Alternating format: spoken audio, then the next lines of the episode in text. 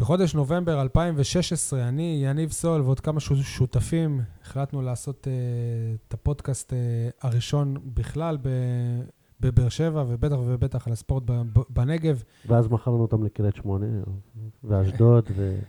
בקיצור, הנה, אנחנו בפרק המאה, אנחנו נמצאים כרגע בבית האדום של הפועל באר שבע. יניב, תן לי פתיח לפני ש... לפני שאני לא יודע, רק תן לי פתיח.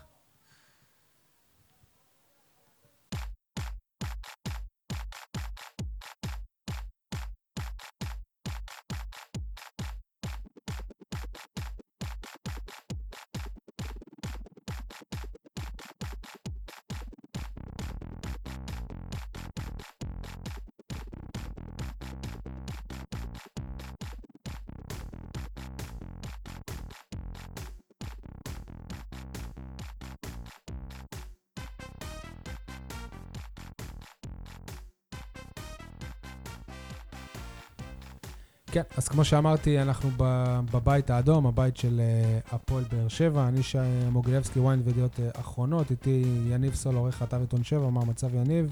אהלן, היי היי. משה ניר, ברנז'ה, הכל בסדר? התרגשתי כשנכנסתי לכאן ועליתי במדרגות, ופעם ראשונה כאילו במקום המשודרג, ולנגד עיניי תפס אותי ארון גביעים שקוף, ומה העין שלי תפסה? קודם כל, לא את צלחת האליפות הענקית, אלא... גביע המדינה של 1997, כאילו דיברתי איתו, אמרתי לו, שלום, מזמן לא ראיתי אותך, איפה אתה? הרמתי אותך. נפלט לך איזה יויה כזה? לא, לא. אולי בחזור, בירידה. ואז פגשתי את גיל לבנוני ואביתר אילוז ושירן אברמוב. אין ספק שהמועדון עבר שדרוג משמעותי בבניין הזה, אה? ברור.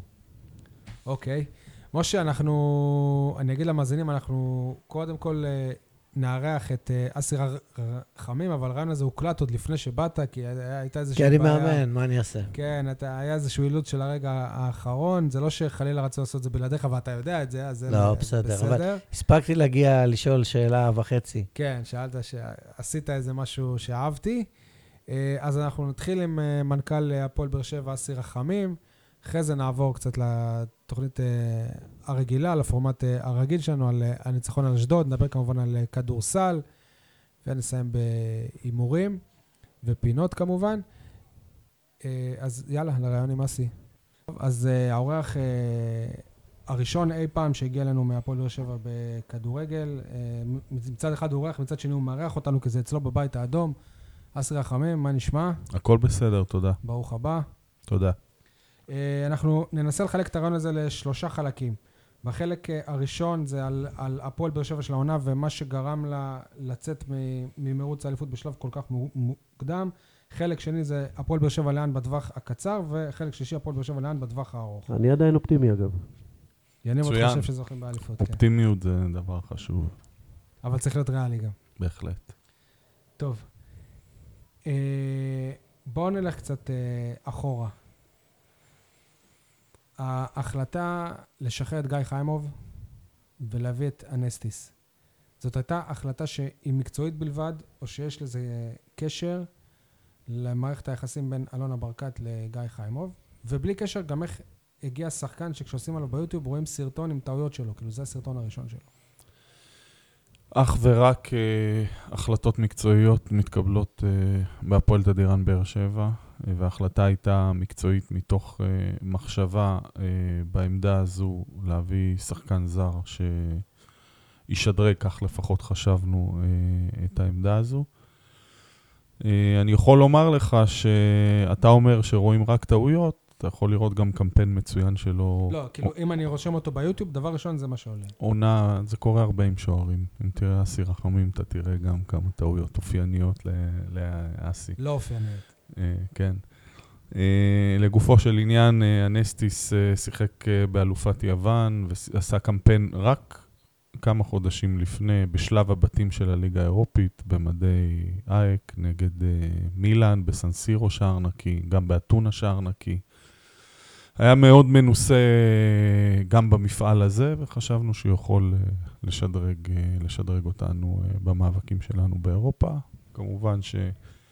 גם אנחנו אשמים uh, בכל מה שקשור לא, אולי לזריקה המהירה שלו uh, למים, יכול להיות עם קצת יותר סבלנות היינו ממשיכים ונהנים ממנו אולי אה, בשלב מאוחר יותר. בשום שלב על הפרק לא היה להשאיר את גיא חיימוב כשוער שני? הכל עלה. גיא שוער מצוין, שוער ליגה מצוין, אדם מקסים. לא, לא, לא הייתה בעיה מסוימת עם גיא. היה רצון ומחשבה, גם אם בסופו של דבר, בדיעבד, התבררה כמוטעית, אה, לבצע שינוי בעמדה. התיאוריה אומרת שהחלטתם ששוער זר, זה, זה השוער שיקדם אתכם ב, במפעלים האירופיים. עכשיו, אחרי קרה מה שקרה עם אה, אנסטיס, הבאתם את אריאל הרוש. אם תהיו באירופה שנה הבאה, יכול להיות שבקיץ עוד פעם תחשבו על שוער זר. אה, לא, אני חושב שאריאל אה, מבחינת הרמה ומבחינת אה, מצבת ישראלים זרים עונה על הקריטריונים, בדיוק כמו שגיא עשה קודם לכן עבודה טובה יותר או טובה פחות במפעל הזה, אבל בסופו של דבר, בעקבות השינוי ובעקבות מה שקרה עם הנסטיס, היינו צריכים לעשות חישוב מסלול מחדש ולבצע מספר שינויים. אבל עוד לפני אנסטיס, כאילו, במילים שלך, אתה אומר, אם מחברים אחד ועוד אחד, אתה אומר בעצם שאריאל הרוש שוער יותר טוב מגיא חיימוב. אה, לא נכנס כאן להשוואות. גיא שוער מצוין, אריאל שוער מצוין, שניהם אה, נמנים על הסגל הרחב של אה, נבחרת ישראל. אנחנו מאוד מאושרים כרגע עם מה שאריאל מציג, ואני בטוח שהוא יוכל לעשות את העבודה גם במדעי נבחרת ישראל וגם הפועל באר שבע בשנים הבאות. אסי, עם, עם כל המחמאות שקיבלתם על המקצוענות בשלוש שנים האחרונות, בשלוש העונות האחרונות, בשלוש העונות האחרונות, אה, בשלב מסוים התאמנו אצלכם חמישה שערים, ארבעה שערים, אם אני לא טועה, שיחקו במשחקים רשמיים העונה. זה, זה מעבר לעשינו טעויות, כלומר, אתם לכל אורך הדרך לא הייתם סגורים על עצמכם. היינו מאוד סגורים על עצמנו. הייתם סגורים על שטקוס? היינו, בוודאי שהיינו אה, רוצים לראות אותו פה, אבל עיכוב מצידה של הפועל חיפה בכל התהליך הזה של אז ההחתמה. יכול להיות אולי שהטעות הכי גדולה שלא לא חיכיתם קצת יותר? זה לא עניין שלא חיכיתם, היינו צריכים ל- ל- ל- להתארגן בסופו של דבר לעונה. אה, הותנו כל מיני התניות שלא חשבנו שהן נכונות, אה, שכללו גם שחקנים אה, נוספים בתוך העסקה הזו. חשבנו שזה לא נכון לחכות יותר מדי ולקשור את העסקה.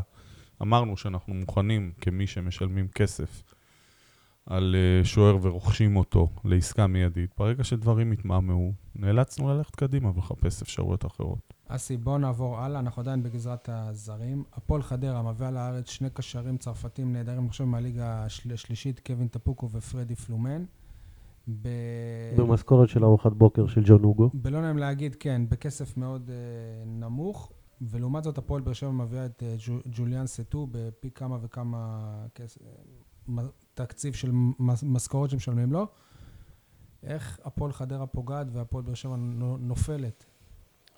אה, הפועל אה, חדרה יכולה לפגוע עכשיו בשחקן אחד או בשניים או בארבעה, ולאחר מכן לא, בדיוק כמו שג'ון הוגו מגיע לפני שש או שבע שנים למבחנים בגביע הטוטו במשכורת מאוד נמוכה, אחרי שלא שיחק שישה חודשים והופך לזר הטוב ביותר אולי בארץ.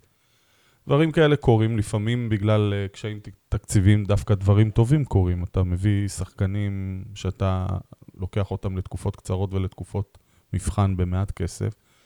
ודברים מסתדרים, ולפעמים אתה מביא רכישות גדולות או שחקנים עם הרבה יותר רזומה ודברים לא מתחברים.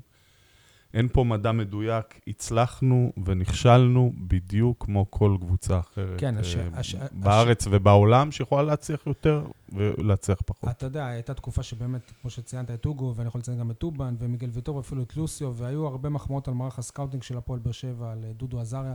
השאלה היא, אם אתם כמועדון, מה אתם עושים אח- אחרי שהיו כמה נפילות גדולות, מה אתם עושים כדי למזער את הסיכוי ליפול עם זרים, והאם לא ראוי שלפועל באר שבע יהיה גם scout במשרה מלאה? אני רוצה לה, להוסיף משהו. אה, עושה רושם שעשיתם שינוי מחשבה לגמרי, כי כל הזרים שאתם מתעניינים בהם עכשיו, וגם בחלון העברות הקודם, זה זרים ששיחקו פה בארץ. אנחנו רואים מצד אחד, אם תראו, גם הזכרתם את סטו, בואו רגע, קצת פרופורציות, שכר לא גבוה ושחקן חופשי. זה לא שהמועדון נפל ברכישות אה, היסטריות, או לא, אבל רכש מביאים לאורך הדרך. אבל אם הייתם מביאים איזה שחקן אחר, יכול להיות שהייתם היום במצב אחר בעונה הזאת. כן, אבל אה, אנחנו צ- צריכים לזכור שאנחנו לא מתפזרים פה ברכישות אה, בלתי הגיוניות ולא סבירות, לא, אני יכול להזכיר גם את קוונקה. קוונקה עלה להפועל באר שבע המון שוב, קוונקה זה מקרה קלאסי של. התאקלמות. שחקן ששיחק 24 משחקים בלליגה. אה, אנחנו לא יכולים להגיד על קוונקה שהוא לא שחקן טוב. הוא שחקן מאוד יצירתי, שחושב מהר, עם הכדור ובלי הכדור. משהו קרה פה בהתאקלמות, אולי בטיפול שלנו, אולי ב- ב- בהזדמנויות שהוא קיבל המעטות אה, מדי אולי. אבל בעצם זה מה שקרה לו מאז שהוא עזב את ברסה, פחות או יותר. יכול להיות, אבל בסופו של דבר הוא כן uh, הצליח לשחק uh, בליגה הראשונה בספרד, ובואו לא נמעיט שוב, מערכה של אסי, אבל הליגה. אני רוצה רק להתמקד. מה הפועל באר שבע עושה היום כדי ליפול כמה שפחות עם זרים? כי נפילה שווה עונה פחות טובה, וכשפוגעים בול זה שווה עונה של אה, אליפות. מנסים מאוד ללכת, כמו שנאמר כאן, על דברים מוכחים יותר, דברים שאנחנו בטוחים בהם כאן, שראינו גם את ההתאקלמות וגם את הפן המקצועי, הם דברים שאנחנו יותר נוטים ללכת עליהם. אבל- יחד עם דודו עזריה, שעובד ימים כלילות ובאיתור השחקנים האלה. ימים כלילות זה לא, זה לא מדויק, אסי, כי לבן אדם יש אה, עבודה וזה, וזה לא, בסדר, לא, אבל, להגיד אבל שימים זה- כלילות זה זה, ימים לא, ולילות. זה לא משרה כי מלאה. כשבן אדם, לא, כי כשבן אדם, כשאני אומר ימים ולילות, צריך אה, לפרק אה, מספר משחקים מלאים של שחקן מסוים ויושב עד אור הבוקר לראות את המשחקים האלה, מבחינתי זה ימים כלילות.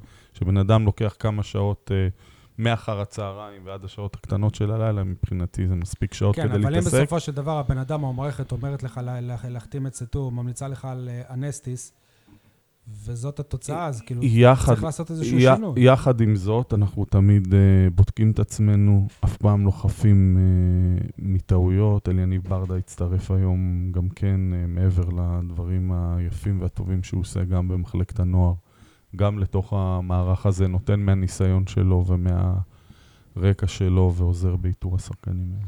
אתם מחפשים היום שחקנים, זאת אומרת, גם אם אין כרגע חלון העברות, יש איזה מישהו שעוקב אחרי שחקנים, אחרי... בהחלט אני כן, מדבר כי- על זרים, כאילו. הפערים בין חלון לחלון צריך לזכור שהם כמה חודשים. מסתיים חלון אחד בפברואר, ב- ביוני אתה כבר מתחיל את קליטת השחקנים לקראת הקיץ והעונה הבאה. בתווך תמיד uh, מתבצע האיתור הזה בכפוף למה שהצוות המקצועי צריך. יכול להיות שההפסד הזה למכבי וסוג של השלמה עם אובדן האליפות, זה, אני טוען שזה יתרון ענק עבורכם. כלומר, יש לכם לעונה הבאה, פחות או יותר, ש- שלוש פעמים להחליף סגל. זה בינואר, בקיץ, ואחרי זה לתקן עוד בינואר הבא. מה שאנחנו מנסים לעשות עכשיו זה לא לעשות את מה שעשינו לא טוב, וכבר אמרנו יותר מפעם אחת שעשינו לא טוב בקיץ האחרון, וזה יותר מדי שינויים בטווח מאוד קצר, ומה שהביא אותנו כבר לתוך המשחקים אה, במוקדמות ליגת האלופות, מנסים לייצר קיץ הרבה יותר שקט, רגוע, שהקבוצה תגיע, אני מאוד מקווה, שוב למסגרת אירופאית. ותגיע הרבה יותר מוכנה ושלמה, ולא נצטרך לראות את כל מה שראינו בקיץ הזה. הבסיס של הפועל באר שבע היום, הוא יישאר. זאת אומרת שהעונה הבאה מתחילה אחרי ינואר. רובו, רובו יישאר, צריך לזכור, יש גם את הצד של השחקנים, אנחנו מדברים תמיד על מה אנחנו נביא ועל המחשבות שלנו, יש פה שחקנים שגם להם יש רצונות, גם להם מחשבות וקריירה מאחוריהם, וגם uh, הם uh, מגיעים עם הרצונות שלהם. נחבר את הכל יחד, בשורה התחתונה מה שאני אומר, שאנחנו, החשיבה כבר מתחילה לקראת העונה הבאה בחלון הזה, מתוך רצון לעבור uh, קיץ הרבה יותר שקט, עם מוכנות הרבה יותר גבוהה לקראת. אני מאוד מקווה שוב אה, מוקדמות, לפחות הליגה האירופית. אסי, בקיץ הבאתם את אה, חן עזרא, ואני שמחתי באופן אישי, כי זה גם שחקן שהוא מקומי. ואני בטוח שאתה מבין בעצמך את החשיבות של זה. בשבועות האחרונים הוא לא, הוא, הוא לא בסגל, נראה שהוא בדרך החוצה. מה התפקשש איתו, והאם שם משהו שהוא מחוץ לכדורגל? לא, אין שום דבר שהוא מחוץ לכדורגל, חן אה, שחקן מצוין, אני חושב שיש שאלה יותר מתאימה לצוות המקצועי, אה, שקובע מי הסגל שיעמוד אה, לרשותנו בכל משחק ומי ה-11 שיעלו לשחק. חן שחקן טוב, מעבר לזה אני לא יכול להגיד, הוא נבחר להגיע להפועל באר שבע כי הוא שחקן איכותי וטוב. יכול להיות שהוא סבל מהטעויות שלכם בחלון העברות גם אחרי שניסיתם לתקן, כי הבאתם כל כך הרבה שחקני התקפה, שכולנו שאלנו איפה כולם ישחקו ביחד. יכול להיות, יכול להיות שהבאנו יותר מדי שחקנים. מה שבטוח אנחנו רוצים לעשות זה להגיע לסגל יותר אה, קצר, איכותי, ולבנות את הפירמידה בצורה הפוכה, כך שיהיה סגל אה, מצומצם וטוב, ועליו, אם וכאשר נגיע לעוד מסגרות, כמו הליגה האירופית, אה, במתכונת של גביע הטוטו גם הוא ירד, כי אין כבר את המוקדמות. אז אם נגיע לשלב הבתים, אז זה עדיין בתוך סוף אוגוסט ומאפשר בתוך החלון הראשון עדיין לצרף שחקנים, מאשר את המצב ההפוך שבו היו יותר מדי שחקנים ואז נשארנו עם מסגרת אחת. לקח שבהחלט לקחנו מהקיץ האחרון. אסי, מה קורה עם שחקן העונה של העונה שעברה, שאומרים שהוא בהפועל באר שבע היום, אני מדבר על חנן ממן? מה, איך, איך מצליחים להחזיר אותו למה שהוא היה, כי אנחנו יודעים וראינו מה הוא מסוגל אה, לתת. אין ספק, חנן שחקן איכותי מאוד, שעזר לנו מאוד לזכות באליפות השלישית שהייתה מאוד מאתגרת.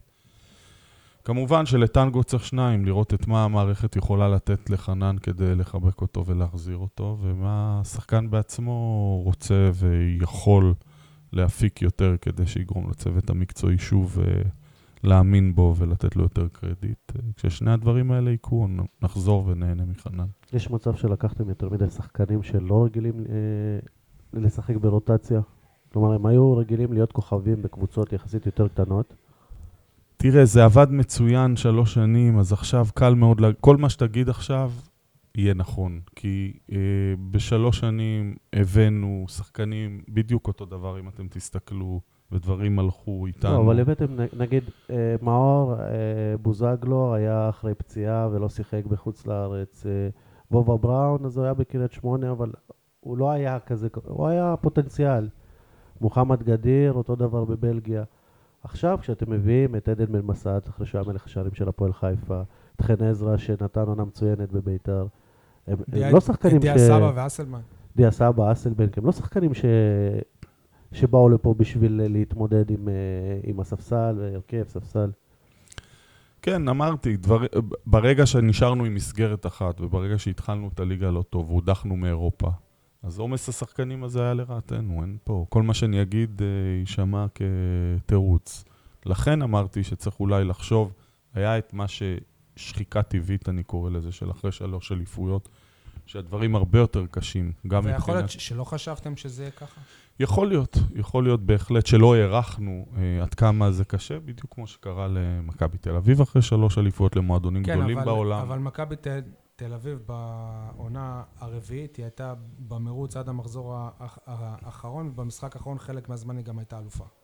והפועל באר שבע לא במרוץ. בסדר, אבל בעונה השנייה היא לא הייתה במרוץ בכלל. העונה השנייה והשלישית זה כבר היה, לא הייתה התפרקות, אבל כמו של הפועל באר שבע העונה. בסדר, הפער הזה הוא תוצאה של אחוזים מצוינים של מכבי תל אביב, שמגיע לה כל המחמאות על עונה מדהימה, ועל התחלה ועל עונה לא טובה שלנו, אבל כמו שאמרתי, אלה דברים שקורים, לא חשבנו שנהיה אלופים לנצח. אסי, אמרת מקודם שכל מה שנגיד בדיעבד זה נכון. אז אני אנסה עכשיו להגיד משהו ולהשליך אותו על העתיד. אה, טוני קיימה הוא לא בהפועל באר שבע כי הוא רצה להתקדם מאוד מבחינה כספית ולא יכולתם לשלם ברמות כאלה. הבאתם במקומו את אסלבנק וסבא שהם שחקנים בהרבה מאוד, מאוד כסף. אני בספק אם הם יוכלו להגיע לתרומה של טוני. איך אנחנו משליכים את העניין, את הסיפור הזה לג'ון הוגו, שרוצה לשדרג את החוזה שלו, ולכן יש איזושהי מסגרת שכר, אבל השאלה אם אתם תצליחו להביא שחקנים ב... ברמתו. העניין עם טוני הוא לא רק uh, עניין כספי כמו שכולם חושבים, היה סוג של מיצוי מטוני פעם אחת, מהצד שלו. פעם אחת uh, הצלחנו להשאיר אותו תמורת שדרוג והארכת ההסכם, ובפעם השנייה הוא אמר שהוא פשוט מיצה, הוא קיבל הסכם שאי אפשר לסרב לו לשלוש עונות בטורקיה, מה שלא יכלנו להציע. אפרופו קוונקה... אתה לא חושב נגיד ש... סתם, אם אני עושה חישוב, המשכורת שלו שם, כפול שלוש שנים, אני הופך את זה לברוטו בארץ, זה לא כמו לא, ששילמתם לא, זה לא עובד כך, כי המס שלו הפך להיות ישראלי, ואם נגיע לרמות שכר של 800 נטו, כמו שהוא מרוויח היום בטורקיה, הפועל באר שבע, כל הזמן תגיע בסופו של דבר לפייר פליי. והיינו צריכים באיזשהו שלב לעצור את הרמות שכר האלה של פקארט, קוונקה, לחזור לשפיות, כי כשאין בתים, כמו שקרה השנה, הבעלים נושאת בנטל עצום, ובגלל שאנחנו שואפים לא להיות בצמרת ולא להיות במסגרת אה, האירופית רק שנה, שנתיים או שלוש, אלא אורחים של קבע שם. אבל אתה, אתה לא מסכים עם... אז נגיד, רוצים לחזור ל- לשפיות כלכלית ולנסות לעשות את הדברים אתה בצורה מדבר על אחרת. שפיות כלכלית, אבל אה, אם נגיד לוקחים את הכסף ששולם על עדן בן בסט, פלוס המשכורת שלו, חן עזרא, ועוד שחק... אולי המשכורת של חנן ממן, שהם לא תורמים להפועל באר שבע, את הכסף הזה היה אפשר להוסיף על שחקן אחד בשם וואקמה, שאתה יודע מה תקבל ממנו. קודם כל, אנחנו, הם כן תורמים להפועל באר שבע. אפשר להתווכח על גובה התרומה באשמתנו, באשמתם, אבל הם כן תורמים להפועל באר שבע, ורמות השכר שלהם הם בדיוק הרמת שפיות שאני מדבר עליה. עשינו פה טעויות עם רמת שכר של אה, שני זרים ששיחקו פה, שכבר לא נמצאים פה, ואלה דברים שלא נחזור אליהם. זה לא משנה... פקארט, הראשון זה קוונקה, השני זה פקארט. זה לא משנה, כן, זה לא משנה מי השחקן אה, יהיה, ברגע שאתה מגיע לתקרה כזו, אה, היא נפתחת ואתה נמצא בבעיה. חזרנו לאיזושהי שפיות שאני מקווה שננהג על פיה, שוב, כדי שתהיה יציבות בצמרת ובאירופה בשנים הבאות. התחלת פשוט לדבר על זה, אז פשוט נעבור ל... לעתיד של הפועל באר שבע. דיברת על הפייר פליי.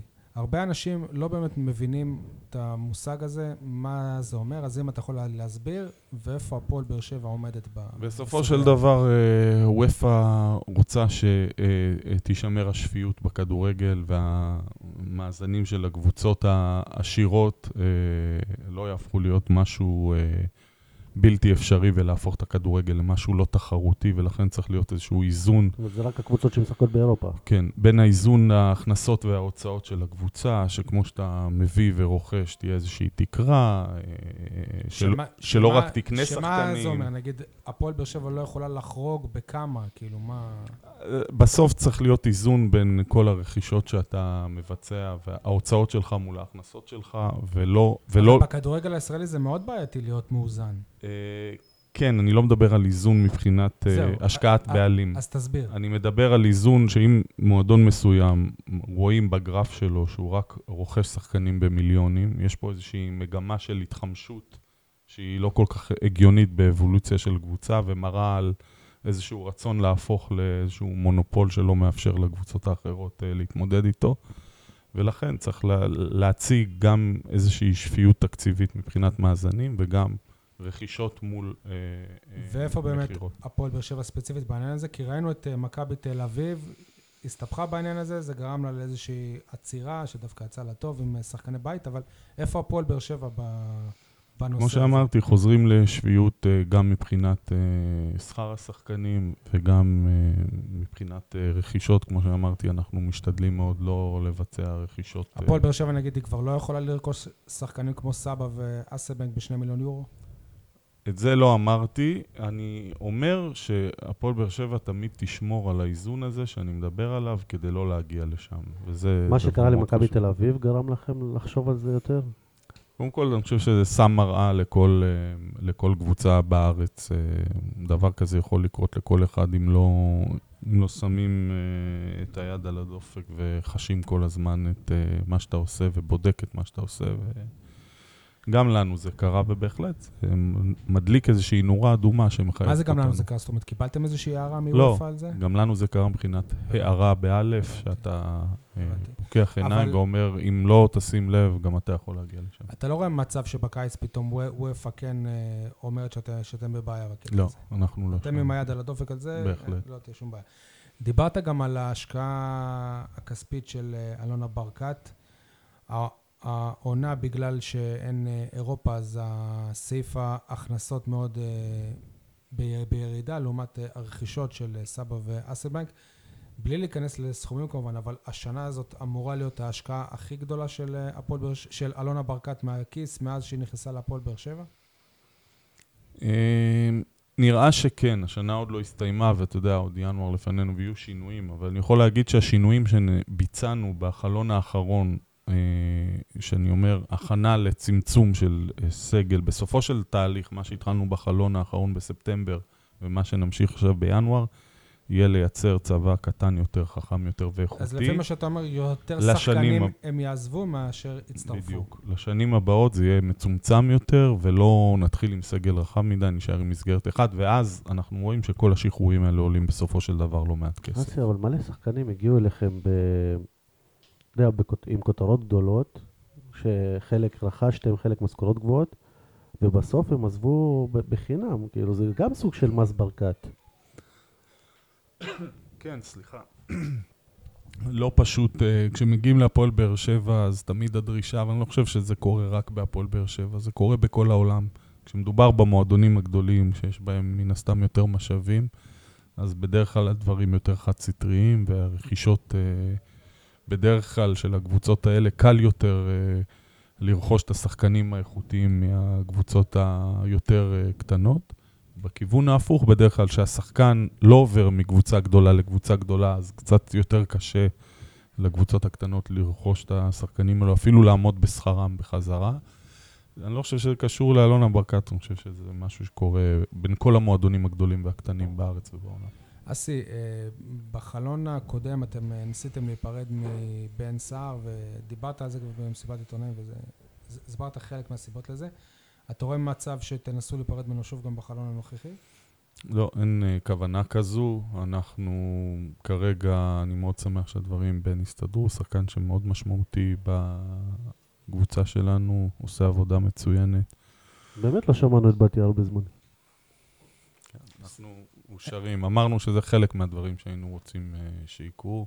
סך הכל כרגע הכל uh, על מי מנוחות, בן מבצע את עבודתו בצורה מצוינת, ואנחנו מאושרים מזה. אסי, אבל אה, כש, כשעשיתם את השחרורים האלה, אתה יודע, לא צריך להיות גאון כדורגל בשביל להבין שנשארתם עם קשר אחורי אחד בסגל, עם חלוץ אחד, עם חלוץ וחצי בסגל. כלומר, גם השחרורים שעשיתם, אז, אז זה גם, אה, לא שחררתם שחקנים בהתאם לשיטה שברק משחק איתה בדרך כלל, וגם עשיתם קבוצה מאוד לא מאוזנת. אני לא חושב שהיא לא מאוזנת. עדן אה, בן בסט ובן סער הם חלוצים מצוינים, כשגם נייג'ל וגם דיה יכולים לשחק אה, בתפקידים התקפיים כאלה ואחרים ומאוד מגוונים. אני חושב שסך הכל יש לנו פתרונות התקפיים לא רואים בכלל. אסי, אה, בנוגע לשחקן אה, נוסף, שהנושא שלו מאוד אה, רגיש, אני מדבר על, אה, על שיר צדק, על מה שקרה בעונה שעברה, שבבית משפט גם אה, התברר שהוא אישית, הוא לא, הוא לא עשה איזה משהו שהוא לא היה אמור לעשות באופן אישי, אלא פשוט בגלל משהו של הקבוצה. הנה, משה ניר הגיע. משה, רק תפתח את המיקרופון. אתה רואה מצב ש... ששיר צדק, הוא יבקש לעזוב, וברגע שזה יקרה, הוא, הוא יקבל גם את האישור בגלל מה שקרה לו? אתם לא תע- תע- תערימו עליו אה, קשיים אה, כלכליים כאלה ואחרים למי שירצה לקלוט אותו? קשיים כלכליים אנחנו לא מערימים אה, אף פעם, אנחנו שמחים ששיר חלק מאיתנו. נכון לרגע זה לא שיר ולא אף מועדון אחר פנה אלינו, כך ששיר הוא חלק מהקבוצה שלנו. אם דברים יקרו, כמו שיכולים לקרות עם כל שחקן, אני נגיב לא רואה אה, בלם ברמתו מוכן להישאר כבלם רביעי, שזה כרגע המעמד שלו. כן, אבל דברים משתנים. אני חושב שזכינו באמת אה, שלושה שחקנים אה, ישראלים ועוד שחקן זר אחד בעמדה הזו, שהם באמת אה, מהטובים שיש לנו בליגה. השאלה אם כחלק מצמצום הסגל שדיברת עליו, אם זה לא יותר מדי. יכול להיות, דברים, כמו שאמרתי, לא ידענו איך מיגל יחזור, אם יחזור טוב, ברוך השם. חתם הפתיע אתכם העונה. חתם מצוין, ויותר מזה גם בריא, כי צריך לזכור שהוא עבר גם פציעה ארוכה, וכל הקיץ למעשה לא היה לרשותנו. וכרגע שמיגל חוזר, ואני מאוד מקווה שזה ימשיך להיות כך, וחתם, ברוך השם, בריא, וכולם מתפקדים טוב, יכולה להיווצר הבעיה שאתם מדברים עליה, אנחנו עוד לא שם, אם זה יקרה, נגיב בהתאם. אסי, אחרי שלא רגע, הצלחת... שנייה, כן. אה, יש את לואי, אה, הוא ערך לו כבר החוזה? לואי יש לו הסכם uh, במועדון גם לעונה הבאה, לעונה 19-20, אנחנו... אבל עדיין, אז זה עדיין לא חתום. עדיין, לא. יש 19-20 יש הסכם חתום נעול. אה, אוקיי. מעבר לעונה 19-20, אה, אנחנו דנו מספר פעמים עם לואי, אני מניח שהשיחות האלה יימשכו והוא יהיה חלק מהמועדון. אסי, אחרי שלא הצלחתם לצרף את אה, טפוקו, היעד הבא זה מקסין עם אה, פלקוצ'נקו. זה עוד שם שעלה, אני, אני מניח שעשרות, אה, אם לא מאות, עלו באוויר בימים האחרונים, והפועל אה, באר שבע תמיד אה, עם מקור עניין. אני חייב להגיד בהזדמנות זו שהמון מהשמות שנזרקים זה שטויות, לפעמים זה דברים שקורים או יכולים להבשיל, אבל הכמות שנזרקת לאוויר והשחקנים הרבים שקושרים כל יום למועדון שלנו זה משהו בלתי נתפס. פשוט אין אפשרות להגיב להכל, או, ל, או לכל השמועות, או לכל התרחישים שכולם מייצרים. ברגע שיהיה לנו מה להגיד, אז uh, נגיד. אבל, אבל מה שקורה עם טפוקו, uh, אנחנו כבר יודעים ש, שרציתם אותו, אבל אני לא מדבר ספציפית עליו, אבל אני מזהה איזושהי מגמה בזמן האחרון. כלומר, בשנתיים, בשתי האליפויות הראשונות, עשה רושם שגם אם קבוצות אחרות הציעו שחקנים, הם העדיפו לבוא אליכם. ומהקיץ עושה רושם שזה כבר לא ככה. אגב, טפוקו עדיין מעדיף. זהו, ומה שמעת על...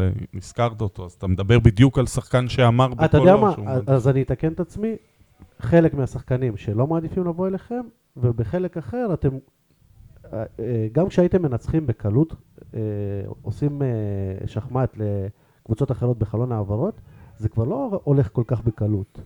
אבל זה מחיר ההצלחה, אני חושב שיש שני פנים לעניין הזה. אתה מצד אחד הופך להיות מועדון גדול שרוצים להגיע אליו, ויש לא מעט שחקנים שרוצים להגיע אלינו, אבל מצד שני, כשיש סגל כל כך חזק ותחרות כזו, כמו זו שציינו במהלך השיחה הזו, שהמון שחקנים איכותיים מגיעים, זה מעורר לפעמים את החשש של אותם שחקנים להגיע, וכמו שאמרת, מאותם כוכבים במקום אחר, לבוא להפועל באר שבע ולהיאבק לפעמים על מקומם. או להיות חלק מרוטציה, לא לכולם זה מתאים. אסי, לפני חודש בערך קרה דבר שמבחינתי הוא מבורך מאוד, ושני שחקנים בוגרי מחלקת הנוער נכנסו לעניינים והתחילו לשחק וצברו דקות בליגה. אחרי הניצחון על אשדוד, ברק בכר אמר שאחרי חלון העברות של ינואר אנחנו נתחיל לראות אה, יותר את אה, בני נתן, יוני אליאס ותומר אה, יוספי, שהוא כרגע שחקן נוער. אז אה, א' כל מה קרה לפני חודש, האם זה, קשור לטבלה הזאת שרצה בקבוצות שהפועל באר שבע היא אחת, היא כנראה הקבוצה שמשתפת הכי פחות שחקני בית, לא רק בישראל אלא ברמה עולמית גם, ולמה לחכות לינואר? למה לא לשתף אותם כבר עכשיו? כמו שאמרתי, כחלק מהרצון שלנו לייצר סגל אה, קצר יותר ואיכותי יותר, אז מי שישלימו אותו יהיו שחקנים אה, מקומיים, ומן הסתם, ברגע שהם אה, חלק מסגל קטן ומצומצם, האפשרויות שלהם להשתלב בסגל וב-11 הם יותר גדולים. אני מקווה מאוד שהמגמה הזו שהתחלנו איתה רק, וכמובן שהיא לא מספיקה לסדר גודל של מועדון וחבל ארץ כמו הנגב, אני מאוד מקווה שבקרוב נראה יותר ויותר שחקנים משתלבים, כי אני חושב שזה משהו מבורך שאנחנו חייבים לתת עליו את הדעת. אסי, עם יד על הלב, אחרי שרואים את uh, דן ביטון, נכון שזה, שהוא לא משחק במכבי תל אביב, אבל לנו עושה רושם שהוא היה יכול לשחק אפילו בהרכב בהפועל באר שבע, ואפילו uh, במשבצת של שחקנים שהגיעו uh, באותה עסקה. דן שחקן מצוין, אבל אה, אני חייב להגיד כאן שלא כל שחקן שאנחנו רואים אותו אה, פורח בקבוצה אחרת, ברף הציפיות, הרי כולם מדברים עכשיו על הפספוס ועל הכישלון. לא יודע, אני חושב שיותר קל להצליח כשמסביבך שחקנים בלי לפגוע בשחקנים של אשדוד, זה... מצד אחד, אבל כשיש תחרות כל כך גדולה עם יריבות כל כך... לא נראה לי שלדן אין בעיה עם תחרות. כן, אתה מדבר על דן של היום. אנחנו מדברים על דן. גם דן של אז, אני ראיתי ממנו... על דן של אז, צריך לזכור... אני ראיתי שחקן שבישל שערים, שגם כבש, אם אני לא טועה, בגביע הטוטו. כשדן אה, אה, עלה רק לבוגרים והתחיל את דרכו, הפועל באר שבע זכתה באליפות אחת ובעוד אליפות, ורף הציפיות מהקבוצה הלך וגדל, ולהשתלב בקישור, אני מזכיר לכם, קישור שהיה עם אה, רדי ועם אובן ועם עוד שחקנים רבים וטובים. אז לא פשוט היה להשתלב, ולפעמים אתה שואל את עצמך, אם לא כדאי ששחקנים כאלה יצברו את הדקות במקום אחר, ואולי ישובו למועדון אה, טובים יותר ובשלים יותר. אסי, יש הבדל, אה, כולם מדברים על, על זה שבמכבי תל אביב משחקים היום שחקני בית. יש הבדל משמעותי בין איך שהם מתנהלים לגבי שחקני הבית לבין מה שאתם עושים. הם יכולים להשיל שחקנים לשנים אפילו, שלוש, ארבע שנים. אתם, גם כשאתם משילים, אתם נותנים תג מחיר מאוד נמוך, דן ביטון, אמרן אלקרנאווי, אז אם הם יהיו טובים, הם, הם, אה, מישהו, הם יקנו אותם. אם הם לא יהיו טובים, אתם לא תרצו להחזיר אותם. אז איך זה מסתדר? אה, אמרתי קודם ואני חוזר ואומר, את כל הנושא הזה של אה, שחקני בית, שילובם אה, אצלנו, אני בכלל בעד שאת הטובים ביניהם צריך להשאיר כאן. דיברנו על זה לא פעם אחת בשידור הזה, ואני חושב שבהחלט הם ראויים, יש פה מספיק שחקנים טובים, שבמסגרת המדיניות החדשה שלנו והרצון שלנו לשלב אותם, נראה אותם יותר ויותר משתלבים פה. מי שוער יותר טוב, אסי רחמים או רז רחמים? רז רחמים בארבע דרגות. אז איך אסי רחמים עשה קריירה עשירה בהפועל באר שבע, ארוכה וטובה, ורז רחמים לא נמצא כאן? אה, תקופות שונות, רז אה, ילד בן 22, אני זכיתי לקבל אה, בגיל 17 וחצי את הבמה להופעת בכורה, לאחר מכן... ולמה עכשיו לא יקבל באר שבעי את הבמה בגיל כזה? לאחר מכן הלכתי, אני מזכיר, לכמה עונות באשקלון, ושיחקתי והשתפשפתי. ורק לאחר מכן חזרתי. רז, להזכירכם, בן 22, שאפילו את מקומו בליגה הלאומית הוא עוד לא הטביע חותם, אז אה, ניתן לו את הזמן. אבל הוא יותר טוב ממך. הוא יותר טוב ממני. והוא לא מגיע לבאר שבע. אולי הוא יגיע בעתיד, אם הוא יהיה מספיק טוב. אנחנו יודעים שאתה קצר בזמן, לכן אני חייב עוד שתי סוגיות לעתיד, ונעשה את זה זריז. ברק בכר הוא המאמן המצליח בתולדות אה, המועדון, אחד המאמנים הכי מצליחים בארץ גם. אתה רואה מצב שבסיום העונה הוא יודע שהוא אה, מיצה את עצמו בהפועל באר שבע ולא ימשיך כאן?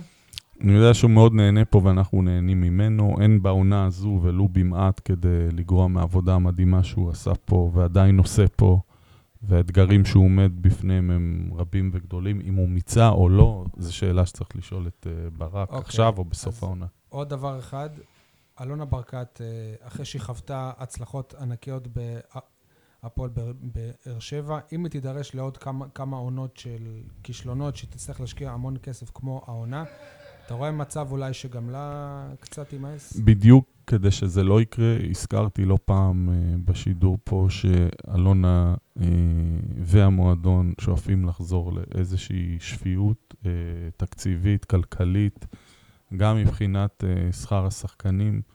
גם מבחינת שילוב יותר שחקני בית במועדון, כדי שנשלב בין הרצונות המקצועיים שלנו והשאיפה למצוינות ולהילחם על כל התארים, כמו שהמועדון הזה מנסה להיות בסדר הגודל שלו, לבין אה, לגרום לאלונה לא להתייאש, ועונה כזו, כמו שחווינו היום עם כל כך הרבה אה, שינויים וכל כך הרבה הוצאות כספיות, מבלי שעלינו לשלב בתים, מה שיכול לקרות. לכל קבוצה ישראלית, אף אחד לא הבטיח שנעפיל בכל שנה לשלב בתים של ליגת אלופות או לליגה אירופית. והבור התקציבי הזה שהורגלנו אליו בשנתיים האחרונות של 35-40 מיליון שקלים בהחלט מורגש, ולכן צריך אה, לקחת בחשבון שדברים כאלה יכולים לקרות. טוב, היו לנו עוד המון המון שאלות. אתה הבטחת לנו שאתה עוד uh, תגיע אלינו. אני ו- אגיע. ונענה על זה, קצת uh, פחות ב- בלחץ. תודה רבה, אסי. תודה לכם, תודה רבה. טוב, אז uh, ביום uh, שבת הפועל באר שבע חזרה לנצח. זה היה קשה, 1-0 על uh, מ"ס אשדוד, עם שלושה באר שבעים בהרכב, שזה די... בהרכב של אשדוד. כן, אבל... כן, תחושות מעורבות בנוגע לקטקס. לא, אבל זה מרענן. נכון. פתאום בטרנר אתה נכון. רואה משחק ליגה רשמי ושלושה באר שבעים, ויש לך על מי להסתכל. מה לצפות. נכון, נכון. אה, אתה לא היית מאלה שקיללו את אחד הבאר שבעים האלה. חס וחלילה. עוד נדבר גם על זה. אז באר שבע ניצחה 1-0 משער של נייג'ל אה, אסלביינק. טוב, נתחיל עם הבנקר, מי או מה ראוי לשימור? מרואן קאבה, הוא הבנקר של אה, ברק בכר, הוא משחק בכל משחק, מחליף או מוחלף. ו... תפרגן, הוא היה בסדר. ואני מתפלא איך אחר כך רוצים למכור אותו להפועל חדרה, או עם עוד 400 אלף ולהביא שחקנים במקומו. מה, מה זאת אומרת היה בסדר? הוא היה יותר טוב מסאבו. כן, ראיתי את הדף עכשיו שכתבת שהוא היה מצוין. הוא היה יותר טוב מסאבו. אני לא מבין מאיפה אתה מביא את הדברים האלה. כשאתה אומר היה יותר טוב, סבבה, אז היה טוב. אחד המשחקים אולי הכי טוב אפילו של מרואן קאבה, העונה בהפועל באר שבע. אם זה לא המשחק הכי טוב שלו, כן. אז הוא צריך לעבור למרחבים. אז הוא צריך כל יום לשחק מול אשדוד, כי אולי זאת הרמה שלו. אני ראיתי כמה שהם כוכבים ברמה יותר נמוכה בהפועל באר שבע. במשחק הזה, כולל הכוכב שלך, סאבו, שעוד נדבר עליו. אה, יש לכם כן דברים לשימור? בנקר. אמרתי. אסלבנק זה בנקר, אתם עדיין לא אוקיי. חושבים ככה? כמה שערים הוא יצטרך להבקיע, כמה שערים הוא צריך לא, לבשל בשביל שיגידו... אני עוד בספק לגביו. אני עוד לא, עוד לא גיבשתי דעה. הוא הביא שש נקודות, בעצמו ב- במשחקים האחרונים. שש. נקודות לבד. הוא המחליף של טוני וואקמה. אתה יודע מה טוני וואקמה הביא להפועל באר שבע? מה, אתה סופר לי 6 נקודות מתוך 80? 90 שצריכים להגיע. הוא המחליף של טוני וואקמה? כן. לא חן עזרא? לא, עובדתית. ברור שלא חן עזרא. לא, הוא זר תמורת זר. אה. הוא כנף שמאל, כנף שמאל. הוא מיליון וחצי אה, אל מול 700 אלף של וואקמה, פי שניים. הוא הוואקמה שלך, ואתה סופר אותו לפי... חברים, אפשר לקחת מהמשחק הזה את אה, מיגל ויטור ואורן ביטון, שחזרו לשחק, מה אתם חושבים עליהם? מיגל ויטור עדיין חלוד. עדיין לא גם במאה... אורן ביטון. עדיין לא במאה אחוז. אורן ביטון הפתיע אותי לטובה. כאילו מעולם לא חסר ולא נהדר, ושיחק יפה. ו-90 דקות גם.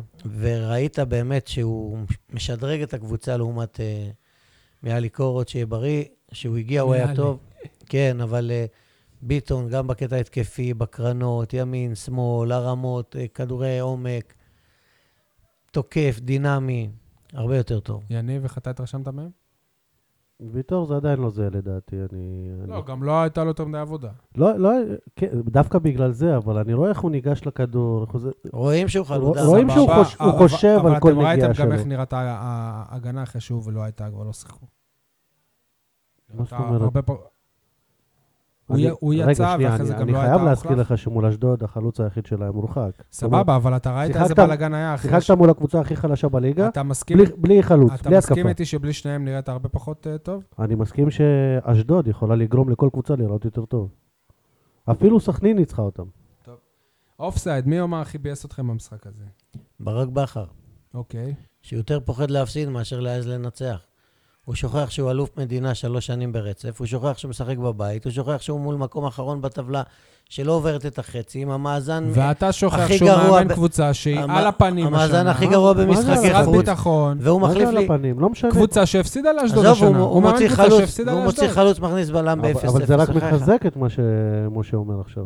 לא מאמין שאני מסכים איתו. ש? זה פרק 100, קורים פה דברים כן, הזויים. אבל- אנחנו בהפועל באר שבע. אנחנו מדברים, משה, אני מאמין שהוא לא מדבר על ברק בכר רק על סמך המשחק הזה. ואם אם הפסדת לאשדוד, ובפעם השנייה כבר היית קרוב לעשות תיקו איתם, הוא איבד את הביטחון העצמי שלו, ואת הביטחון העצמי בשחקנים גם- שלו, שזה טבעי, דרך ואת. הביטחון העצמי בקבוצה, וכאילו זה איזה משחק גביע, לא יודע מה, או שהוא חייב לקחת את הנקודות ככה בכוח לגרד. אני, אני רק רוצה להגיד אה, אה, לכם, כאילו, מה היו החילופים במשחק הזה? מול אשדוד, קבוצה שאין לה זה, יש נו, לך זה מה שיר, שאמרתי. שיר צדק, מתן אוחיון שיר- ומרואן קאבה. שני החילופים של הבלמים זה חילופים היו אה, קפואים, כן. מאולצים, וגם החילוף של קאבה היה מאולץ. לא היה פה אף חילוף מה טקטי. זאת אומרת? אתה, אתה לא יכול להוציא את uh, מיגל ולהכניס את חנן ממן? אתה חייב להכניס בלם על בלם? ברק בכר... מה זה החשיבה? בר- לא, ברק שי, בכר יודע שג'ון נוגו היום לבד, הוא לא יכול לשמור את הקישור האחורי. איזה קישור אחורי? של דן ביטון, שהוא לא מספיק. טוב להיות בהפועל באר שבע? זה הקישור. הם לא עברו את לא יכול החצי. הם לא סיכנו אותך בכלל. אריאל הרוש נגע בכדור. מילא, הוא קבוצה אחרת. שום חילוף טקטי שמשנה מגמה, שחקן על שחקן. כי לא הייתה אפשרות. שמע, אבל אתם שוכחים, אמרת שקאבה היה. טוב, אמרת שקאבה היה טוב. אתם שוכחים שבן סער היו לו שתי החמצות אדירות על ההתחלה. נו. אבל אם הוא היה נשאר, הוא גם היה מכניס. בן, אני מזכיר שגם בן סער הוא, הוא היחיד שהגיע למצבים. מי שמחמיץ כובש בסוף. אתם זוכרים שניצחו בסופו של דבר, כן? פשש, איזה הישג זה אדיר. גם משהו, להפועל באר שבע שלנו זה איזה גם משהו. הישג, כל הכבוד, וואו. טוב. וקאבה נכנס... מזל, מזל שלו הייתה, עשה דרך אגב, הייתי מסכים איתך, הייתי מסכים איתך. אם קאבה היה נכנס במצב שבאר שבע בחיסרון מספרי. אבל קאבה נכנס אח- אחרי שבאר- אה, שהחלוץ שלהם כבר... אה, זה מה שאני, מזל שלו כן, הייתה... אבל היה לאשדוד יתרון בקישור. הם פשוט הפסיקו לשחק עם, אה, עם חלוץ, זה לא משנה, אבל היה להם יתרון של שחקן בקישור. אז תשחק יותר עם, עם אלחמיד למעלה, ת- ת- תגוון, תעלה יותר אלחמיד היה לא מורחק. אני חושב. לא אלחמיד, מזל- שטס סחט כרטיס אדום מדודו ביטון. אתה זוכר את המשחק קודם באשדוד? נו. באיזה תפקיד ג'ון אוגו שיחק? אתה זוכר? אתה אמרת אלף פעם. באשדוד. אתה יודע איזה- חלוץ היה נראה. חלוץ. ואיפה שיחק. ג'וליאן סטו במשחק הזה, אתה מגן זוכר? שמאלי, לא? כן. אוקיי. אה, טוב, אז, אז אה, היה בעצם הקוסם האשם על אה, בכר, אבל מי שהכי אכזב אותי זה אר- אריק סאבו, התנהגות של פר, פרחח. מסכים. לא רק שהוא לא תורם מבחינה מקצועית מאז שהוא הגיע אמרתי שאני מסכים, אתה לא לקבוצה, אומר כלום סבבה, זה? בסדר. אתה לא... זהו, קורים פה דברים הזויים. הסוכן שלו מסכים, אתה מבין? בקיצור, אז לא, אז לא רק ש, שמקצועית הוא לא תורם, מתברר שהוא גם לא, אני- ח- שהוא לזה לא אני לא חכם מסכים במיוחד. אה, שהוא מקצועית או לא טוב. אני לא ראיתי ממנו כלום מאז שהוא הגיע לפועל באר שבע, צר לי. הלוואי שהייתי רואה. אני עד עכשיו לא מבין למה עמראן אלקרינאווי רץ אליו כאחוז אמוק, בלי קשר בגלל שהוא העביר אותו בין הרגליים. ודפק בו עם ה- עם הכתף ככה סבבה, לגב. אז עבירה... הוא- בגלל שהוא העביר אותו בין הרגליים. שחקן שלא שיחק עונה, משחק אחד, נגד מועדון הבית שלו, מלא במוטיבציה, over מוטיבציה, עשה את זה, הגיע לו צהוב, אבל לבוא ולחנוק אותו ככה, כשהשופט מסתכל, זה... חוסר אחריות משווע, חוסר שליטה אבל. אנחנו מכירים את חוסר הדברים. ש- מקצוענות גם. אבל אנחנו חוסר מכירים את הדברים האלה. אצל סאבו. יש לו איזה פיוז שמסתובב לו לפעמים. גם בביתר היה לו את זה. טוב, זה מוביל אותי לשח... לשחקן ה-12, האוהדים. אכזבו אותי מאוד ממה ש... מהקללות שלהם לעמרן. אה, כאילו, זה- בזה הם אכזבו אותך? כן. לא אכזבו אותך שהיו פחות מ-10,000 צופים? זה כן, אבל... לא, לא היו אבל... פחות מעשרת היו, אלפים. הנתון הרשמי פחות מ-10,000 צופים? תבדוק אותי. טוב, זה גם הקטע הזה צריך אה, לדבר עליו דיברנו על זה, פעם. דיברנו על אה, זה, אנחנו מדברים עליו. אה, אז שאלתם את אסי. על זה? זה הזוי לגמרי. לא, לא, לא, לא היה לנו זמן. בכל מקרה, בכל מקרה, אה, מי שבא, אני, אני מעריך אותו מאוד, אבל למה לקלל את עמרן? כאילו, מה ציפיתם שהוא, שהוא יעשה? אבל כן, הרי זה לא בטבע ירצה שלהם? הם מקללים את דוד זאדה, הם מקללים את בוזגלו, הם מקללים את עמרן. איזה תת-תרבות, תת-תרבות, לא כדורגל אה, תרבותי, אה, חינוכי, מנומס אבל וזה. מה- מה ההבדל בין מה שלואי עשה לבין מה שאמרן עשה? הם כאילו, הם כאילו מראים שהם אוהבים את המועדון, הקבוצה מעל הכל. וואו, לי. כאילו פגע בהפועל לי. באר שבע, אנחנו נכסח לו את הצורה. תענה לי. מה? מה ההבדל בין מה שעמרן עשה לבין מה שלואי עשה? עמרן כאילו שחקן בית של הפועל באר שבע. לא, הם קראו לזה פרובוקטור שבא- זול, סבבה? שבא, פגע מה בהפועל באר עשה זה לא היה שבע, פרובוקציה? שגרם להפועל באר שבע להישאר שחקן פחות. כאילו, זה הוא לא, לא לגיטימי, הוא לא שם גול... אה, הוא לא לחיב- צריך לנצח עם בקבוצה אחרת? אולי אם הוא היה שם גול בחיבורים מ-40 מטר, הוא, היה, הוא זוכה למחיאות כפיים. אבל, תשמע, מה שהוא עשה זה היה קטע מלוכלך, אמת. אז מה ההבדל? אני שואל אותך, מה ההבדל? מה זה מה ההבדל? זה שחקן שלהם, לו היית מייצג את הפועל באר שבע כרגע. ולו הייתה אתה איזן, מסכים איתי אבל שזה אותו דבר? איזן את יחסי הכוחות. גאון לא היה. אני- אני מעריך את מה שהוא עשה, אבל אתה מסכים איתי שזה אותו דבר בסופו דודו של דבר? ביטון לא, טמבל, זה לא זה לא ההפך. היה. זה מה לא? ההפך. אחד שפעל נגד המועדון שלו, ואחד שפעל לטובת המועדון שלו. אמ- אני לא רואה את מה שעמרן עשה כנגד המועדון שלו. עמרן, כאילו... המועדון שלו זה אשדוד. המועדון שלו זה אשדוד. לא, באר שבע. הוא שחקן אה, באר שבעי. רגע, אתה כאילו מדבר כאילו אני בשם מדבר, האוהדים. כן, בשם הקהל. לא, אני שואל מה אתה אני- חושב. אני מסביר מה למה. הקהל חושב, אנחנו אבל מבינים. הוא אמר שזאת התנהלות שהיא תת אה, התנהג- תרבות. הוא כן. הוא אמר שהוא לא תומך בזה. התנה... התנהגות גם בוטה של אה, עמרן, אני עד עכשיו לא מבין על מה ולמה, הוא פתאום רץ 4-5 חלק מהמשחק, מטר, בסדר. כמו איזה טורו. בשורה התחתונה, אם אתה היום אוהד של אשדוד, אתה אומר, עמרן סחט כרטיס אדום מהפועל באר שבע. נכון. עשה את שלו. נו. הוא עשה את שלו, הוא גרם להפועל אבל ביציע הדרומי זה לא אוהדים של אשדוד. בסדר, אני מבין. אז זהו. טוב, חברים, אה, עשו לנו בית ספר, מה למדנו מהמשחק הזה? אני למדתי שדן ביטון בשקט יכול להיות אה, שחקן של אה, הפועל באר שבע, ושגם עמית ביטון הוא התקדם מאוד, וששיר צדק עדיין בתקופה לא טובה. אני מקווה שהוא לא שומע אותי, אולי הוא פה למטה. מה זה שיר צדק בתקופה לא טובה? הוא לא שיחק. הוא שיחק במשחק. מה שיחק? רבע שעה, עשר דקות. למה 20 דקות? הבן, תגיד לי, ברואן קאבה צריך לשחק לפניו? אם אתה משחק את זה, תשחק. ש- בתפקידים שונים. שלושה בלמים? אז תשחק שלושה בלמים, שיר צדק, מה זה משנה? מה זה משנה? הוא מתחמם מה- ומתחמם ומתחמם. מה למדת אתה מהמשחק הזה? אני אמשיך להגיד את זה העונה עד שבאר שבע תיקח אליפות. מה? אני למדתי גם במשחק הזה, שבאר שבע פשוט מנצחת את עצמה, שברק בכר בזמן האחרון, בדיוק כמו שמשה אמר, עושה הכל כדי לא לנצח את המשחק. אוקיי. לא בכוונה, כאילו, אבל יוצא לו ככה. טוב, בואו נעבור עכשיו לפרק של הכדורסל.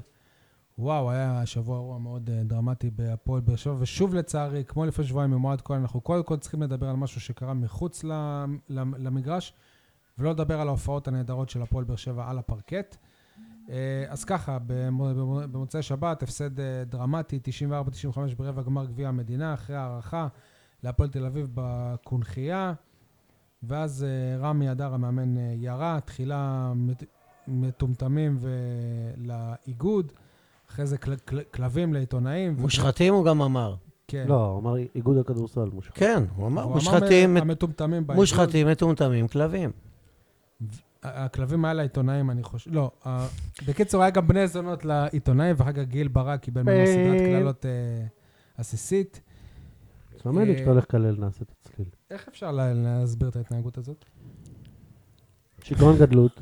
הפרעות אישיות, סליחה שאני אומר, אני לא מסכים עם שניכם, דרך אגב. הפרעות אישיות. אני אמרתי לשי, בשולחן של העיתונאים, איך שהמשחק נגמר, רק ישאלו אותו על ההפסד הרביעי על הבאזר, הוא ישתולל. וידעתי, זה היה שקוף, זה היה, זה היה בר... חמישי לדעתי. זה היה ברור. ו... והוא השתולל.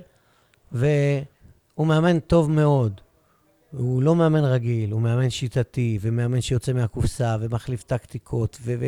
וגורם לקבוצה שלו להיראות טוב על הפרקט. ולא עושה עבירות עושה עבודה נפלאה, אבל- האחרונה. אבל שני אירועים גדולים שמעיבים על הכל, זה הזובור שהוא עשה לאוהד כהן, ועכשיו ההשתלחות חסרת הרסן, המבזה, הבוטה. אבל הוא גם התנצל. אז מה? אתה אני- מאמין לזה? אני חושב שצריכים לעשות מה? הפרדה ואנחנו שוכחים משהו. קודם כל, יש את מה שהוא אמר במסיבת אה, עיתונאים כנגד האי- האיגוד. הפועל בבאר שבע כמועדון כעסו מאוד מאוד מאוד על איגוד הכדורסל, שהכריח אותם לשחק במוצאי ש- ש- בסדר, הוא מסכים שבת. איתם. אבל אתה כועס על הרבה דברים. השאלה איך אתה... הוא בעצמו אמר אחרי זה, השאלה איך אתה מוציא את זה. סבבה. אני אשאל אותך בצורה אחרת. כמאמן מכבי תל אביב, הוא אמר לעצמו לדבר ככה? או שהוא לא היה נקלע לסיטואציה רגע. ואם הוא היה מנצח בנקודה, הוא היה מדבר? אני חושב שיכול להיות שבלי קללות ובלי עצבים, אבל הוא, הוא היה מדבר.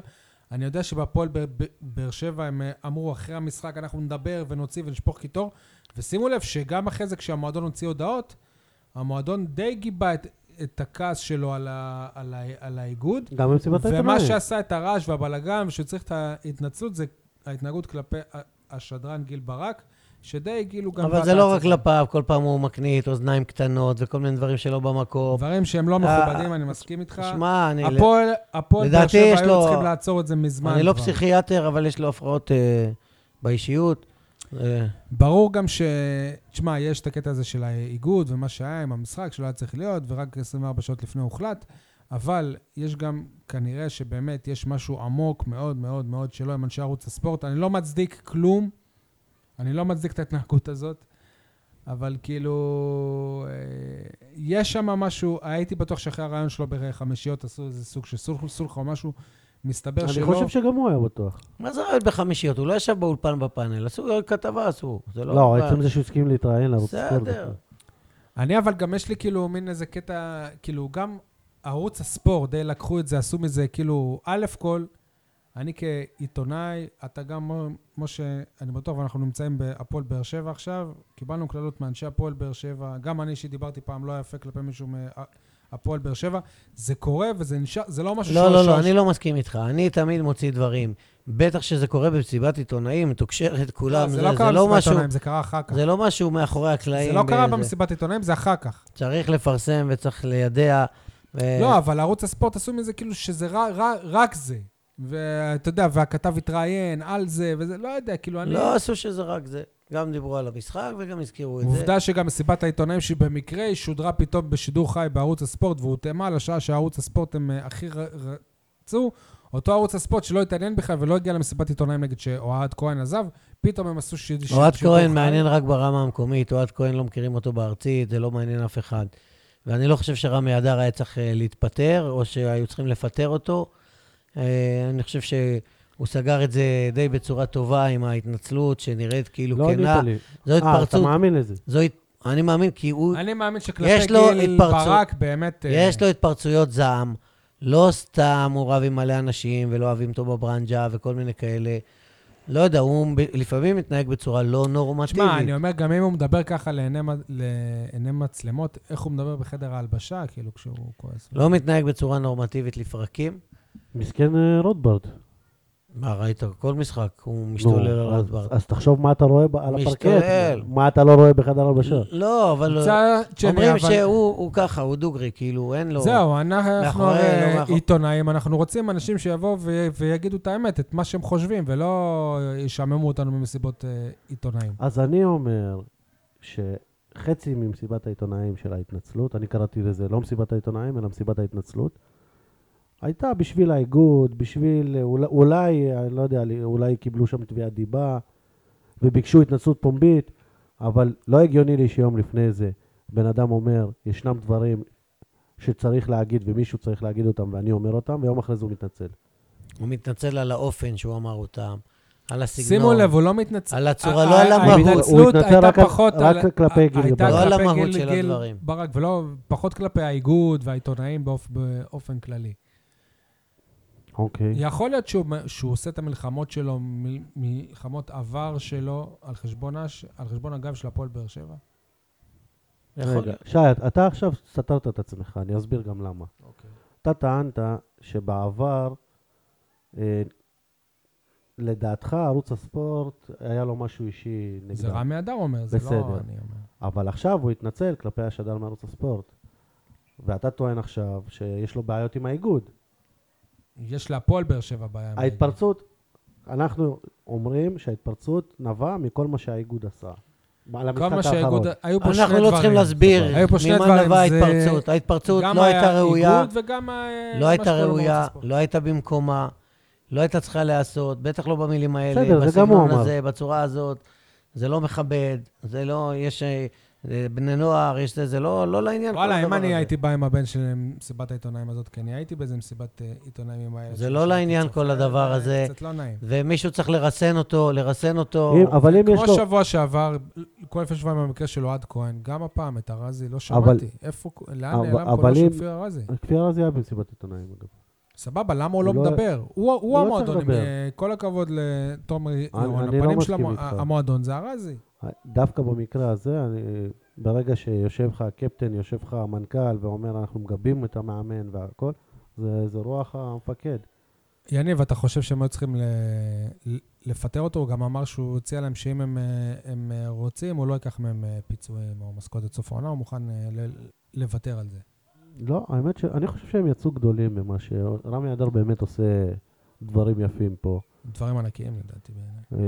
אה, מה, זה לא ניצחון סתם אתמול על גנה, בגנר, על גלבוע גליל, כמו אבל מצד- בנהריה? אבל מצד שני בגביע אני טוען שהוא הפסיד את המשחק, אז, אז אני לא זה יודע. לא- זה הוא הפסיד. כן, זה הוא. כל- הוא- כל הוא ודונלדסון. אתה יודע מה, אני פחות מבין בכדורסל, אבל אנשים שאני ברון תופס קיבל מהם, כדור אחרון. אנשים שאני תופס מהם, דונלדסון החטיא מתחת לסל בשנייה האחרונה.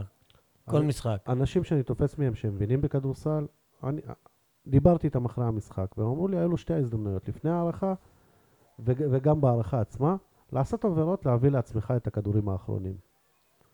ובשני המצבים הוא העדיף להשאיר את הקבוצה שלו במצב של זריקה של שלוש שניות, חמש שניות. לא, לא עשה עבירה. עכשיו, בערוץ הספורט הגדילו לעשות את זה, והראו שבספסל שלו העוזרים והשחקנים צעקו עבירה, והוא, והוא עמד בשקט. אז משהו היה לא מתואם שם. כדור אחרון היה של באר שבע מול הפועל תל אביב. נכון? ש- שלוש ברון. שניות. זה מה שאמרתי. כן, זה כדור אחרון. כדור אחרון. משה, אתה חושב שהם היו צריכים... אה, התקפה האחרונה, בסדר? אני אדייק, התקפה האחרונה. זה לא כדור קשה. משה, אתה חושב שהם היו צריכים לנצל את ההזדמנות ולהיפרד מרמי אדר? אמרתי קודם שלא. לא צריך שום לנצל שום הזדמנות. רמי אדר אה, שדרג את הפועל באר שבע שי, אם תשאל את מקצועית. זה ארבע פעמים, אנחנו לא נפטר אותו. שדרג את. הפועל באר שבע מקצועית לאין ארוך לעומת אה, יניב בורגר. בנה קבוצה לתפארה. גם עכשיו השחקן שהוא הביא במקום אה, סמאג' קריסטון הזמני, אה, אה, מילס, מילס. מילס, סילסון, איך קוראים לו? סילס מילסון, שחקן טוב מאוד.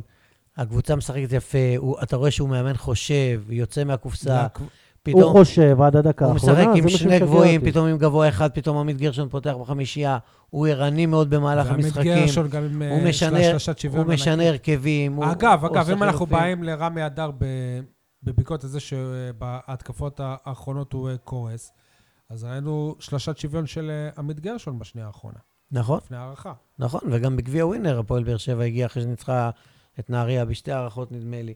היו לה כבר, אבל uh, במשחקים האלה, אני חושב שטעות מקצועית שלו, שהוא... שמתם לב שזה לא סל ניצחון, כן?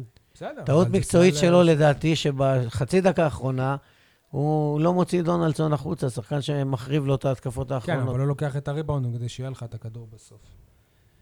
טוב, בכל מקרה, דונלדסון היה מצוין. בכל מקרה, מבחינה מקצועית, הקבוצה התאוששה מזה בגדול. פירקה את גליל גלבוע. בחוץ, שגליל קבוצה. מצוינת בבית. לא. 68-82. 14 נקודות הפרש. הפסד, דרך אגב, רביעי ברציפות לגלבוע גליל. זה ניצחון אה, משמעותי מאוד במאבק לכניסה לשמינייה, כי אם הפועל באר שבע וגליל, עכשיו שני, שתיהן באותו יש מאזן, המון זמן, אבל. שישה ניצחונות, שישה הפסדים, והיה ושתי הקבוצות יהיו באותו מאזן בסיום הסיבוב השלישי, ושתיהן אה, על הכניסה למקום השמיני, אז לבאר שבע יש יתרון, כי היא ניצחה גם בסיבוב הראשון את גליל גלבוע במחזור הפתיחה. מאוד לא התלהבנו מחנן קולמן במשחקים האחרונים, וסוף סוף אה, התפוצץ. המשחק הראשון, העונה שחנן קולמן נתן תרומה משמעותית מבחינה מספרית. 20 נקודות, חמש שלשות משישה ניסיונות. אה, כנראה שעזר לו שיביא אותו למסיבת עיתונאים שהוא לא יגיד בה כלום. סוף סוף, אני רק כל, כל פעם שמעתי, הוא מחבר את הקבוצה, מחבר, מחבר, המאמן על המגרש, מדבר עם אגב, המאמן גם על... אה, רמי אדר... אה, תכלס, תן לנו נקודות. גם רמי אדר... אני כבר אמרתי, טוני פישר יותר טוב ממנו. משה, גם רמי אדר צדק שהוא אמר שזה משחק קשה ליריבה. נכון. בטח, הפועל באר שבע היא אגוז קשה לפיצוח. כל קבוצה אה, חוששת מבאר שבע. זה קבוצה לא, מתסכלת, גם זו אתה לא- מוביל עליה ב-18 הפרש. לא עולה חדשה טיפוסית. הפועל באר שבע היא הקבוצה שסופגת הכי מעט נקודות בליגה. תדעו לכם, גליל גלבוע קלעה שזה 90, שיטתי. 90 נקודות למשחק, אתמול נעצרה על 68. הפועל באר שבע לא סופגת בממוצע יותר מ-80 נקודות. שזה משהו שהוא זו שיטתי, קבוצה זה לא שיט- מקרי. שיטתית, עובדת, מאומנת. עם מא- מאמן טוב מאוד, אבל אני חושב שב- שבגלל ה- כל ההפרעות האלה שיש לו, בגלל זה הוא בהפועל באר שבע, ולא במועדונים יפה בכירים. מאוד. זה המזל של אה, הפועל אוקיי, באר שבע. אז זה מה של המזל. הפוטנציאל של באר עכשיו אני מבין שבע? למה האוזנייה היא לא מחוברת. הפוטנציאל של באר שבע זה אתה להיות... ב- אומר מאומנת ו... אנחנו חלמנו בהתחלה זה לתקוע יתד ולא לרדת ליגה ולא להיות בשר תותחים עדיין ולחטוף זה מספק. אותי, דרך לא, אגב. לא, לא, לא. אבל רמי אדר אומר שהם יגיעו הפועל באר לפלייאוף. שבע, אה, לדעתי, תהיה בפלייאוף. אתם אתם הפלייאוף, מתבלבלים. הפלייאוף של הכדורסל, לא, אתה מתבלבל, פלייאוף של כדורסל זה שמונה ראשונות מתוך 12. יש לך הפרש של שלושה ניצחונות משלוש קבוצות. יש לך שישה ניצחונות לעומת שלושה ניצחונות בלבד של אשדוד, נהריה והפועל תל אביב. כבר הגדלת את הפער, זה מאוד מאוד משמעותי. והפועל באר שבע יכולה אפילו לפזול, שימו לב למה שאני אומר לכם, לכרטיס לאירופה. משה, איך, איך יכול להיות שרק 600 אוהדים אה, הגיעו ביום אה, שבת, אחרי איך שרבע הגעת שעה... ל-600? 600 אוהדים. אה, 500 מתל אביב. אוהדים של באר שבע בערך. וכאילו, ורק רבע שעה לפני היו לפחות עשר- עשרת אלפים אוהדים של הפועל באר שבע בטרנר. אני לא בטוח שכולם ידעו שיש משחק כדורסל. ידעו, ידעו. אם. עד יום שישי בצהריים אה, לא ידעו אם יש משחק או אין משחק, אני התנהלתי מול זה המנכ"ל סתם תומר אה, ירון. תירוץ, עזוב. לא, זה לא סתם, כמו שאני אומר לך, אני לא ידעתי שיש משחק כדוריד, אבל לא באו אפילו. אלף, אפילו אלף לא באו. אז אה, יכול להיות שלא משווקים את זה כמו שצריך, יכול להיות שההודעה מאוחרת, יכול להיות שמחירי הכרטיסים גבוהים. לא, היה גם עניין של חניות, היה בעיה בעייתי. איזה. חניות, אבל אנשי כדורגל. נכון. צאו מה- מהטרנר, כנסו לקופסה של הקונכייה. שבוע הבא... אבל אין, אין, אין מסורת כזו, אנשים מהרים הביתה, מוצאי שבת, קר, זה, פה, שם. חוויה להיות אתה בכדורסל. חושב למה לא באו? אני חושב שזה... בש- אם אתה לוקח ילד קטן, זה יותר מדי בשבילו אה, ארבע שעות אבל לא... הנה, אני לא לא כולם הבאתי, עם- הבן שלי שיש לו מנוי להפועל באר שבע כדורגל, לא הבאתי אותו למשחק רק כי לא היה לו איך לחזור הביתה, כי לא רציתי לגרור אותו איתי לכדורסל עד 11 וחצי בלילה שאני מסיים לכתוב, ולמחרת קשה לו לקום ובחזור היה לבית ספר. גשם. לא פשוט, לא פשוט. שבוע הבא אבל, שוב... אבל זה חוויה, להיות במשחקי הכדורסל, למרות זה רמי כיף, אדר, זה מרגש, הקבוצה מרגשת. למרות רמי אדר זה אירוע... מה תר- זה למרות? זה בזכות... אה, לא, לא, לא, רמי. למרות רמי אדר זה לא, אירוע אה? תרבותי. זה אירוע תרבותי. שרים את התקווה לפני, ויש להקת מעודדות, עזוב את וטקס זה, הצגת שחקנים. הקבוצה היא קבוצה שכיף להתחבר אליה, קבוצה ואוויר- לוחמת, ואווירה טובה, וכדורסל טוב, קבוצה ומתח, לוחמת, ועניין. בלי הרבה כישרון. יש בכדורסל משהו שחסר בכדורגל, וזה אנשים ששמים את החולצה ונלחמים בשביל הקבוצ- בשביל החולצה. צורם. ש- שהקונכייה לא מלאה, צורם שרק שליש אה, מתמלא. טוב. אה, שבוע הבא ביום שני הפועל תל אביב, בחוץ, שבוע הבא, שבוע אחרי זה, מכבי תל אביב פה בקונחייה, כנראה יהיה כמעט מלא. אני מקווה שסוף סוף הקונכייה תהיה מלאה בשלושת כמו אלפים צופים. שאתה אתה- אתה- אתה רוצה אני- לנסוע לא יהיה לדרייבין. 3,000. כן, אני מדגדג לי לנסוע לא יהיה לדרייבין. 3,000. ולא כדי לראות סרט יש חציצה כחול. ויש... זה לא יהיה 3,000. גם 2,500 זה טוב. אה, להיות בהיכל שלמה בבפנוכו, בפני- פעם ראשונה עם באר שבע, זו יכולה להיות חוויה. אני מה אתה רוצה סימנתי... לראות בדרייבין? סימן... לא. אני רוצה להיות בדרייבין ולא בשביל לראות סרט כחול. יניב, אתה מעדיף להיות במושבה עם הפועל באר שבע ביום ראשון, נגד בני יהודה. כדורגל. יותר, יותר מרגש להיות בכדורסל. ברגע שהפועל באר שבע בכדורגל יאבדו את הסיכוי לאליפות, אני אתחיל להגיע למשחקי חוץ בכדורסל. שלושה יעדים יש זה בכדורסל של מינימום שלושה יעדים שחייבים להיות בהם עם הפועל באר שבע בעונה ראשונה היסטורית. ראשון היית. והורדת את הצמיד. יד אליהו, היכל שלמה וארנה בירושלים. אפרופו צמיד. משה, אה, אני אני אלך אני אלך קצת לבאס אותך. דוקטור קרלוס בלנק הלך לעולמו לפני שבועיים, זה אתמול אה, נודע לי בעבודה, כן, לפני שבועיים, כן. ואף אחד לא יודע, ב-19 לחודש, ולא פורסם בשום מקום. לא פורסם. איפה? ידיעות הנגב, עיתון שבע, עזוב, זה- ברנז'ה. אני- רדיו, אני אה, יודע את זה כי אני... רדיו מרום. אני יודע את זה כי אני עובד בסורוקה, ואני פתחתי אתמול את המיילים. רדיו מרום. אני יודע שהוא היה חולה, הדהד לי ושכבר הוא... מייל. הזדקן דוקטור כזה וזה. קרלוס בלנק. באמת? תספר לנו קצת עליו, מ- משה, למי שלא... דוקטור מכיר. קרלוס בלנק הוא רופא מיתולוגי. אני בתור ילד נער בהפועל באר שבע, נבדקתי אצלו לצורך אה, כרטיס שחקן. אז היו, היה לוקח פטישון כזה מעץ ודופק לך בברך לראות את הרפלקסים שלך וכאלה, לא היו בדיקות מאמץ וכאלה. הוא אורולוג, דרך אגב, אז תגיד אה, תודה שלא נגע בך במקומות אחרים. אה, דרום אמריקאי, אה, חובב ספורט מושבע, שהיה יושב ראש אה, כדורסל בבאר שבע לאורך אה, שנים, כדורסל זה ביתר. שנים רבות. ביתר, נכון? כשהיא הייתה הקבוצה הבכירה בבאר שבע, בליגה א' אה, וליגה ארצית. אה, הוא הביא את רלף קליין לאמן בבאר שבע.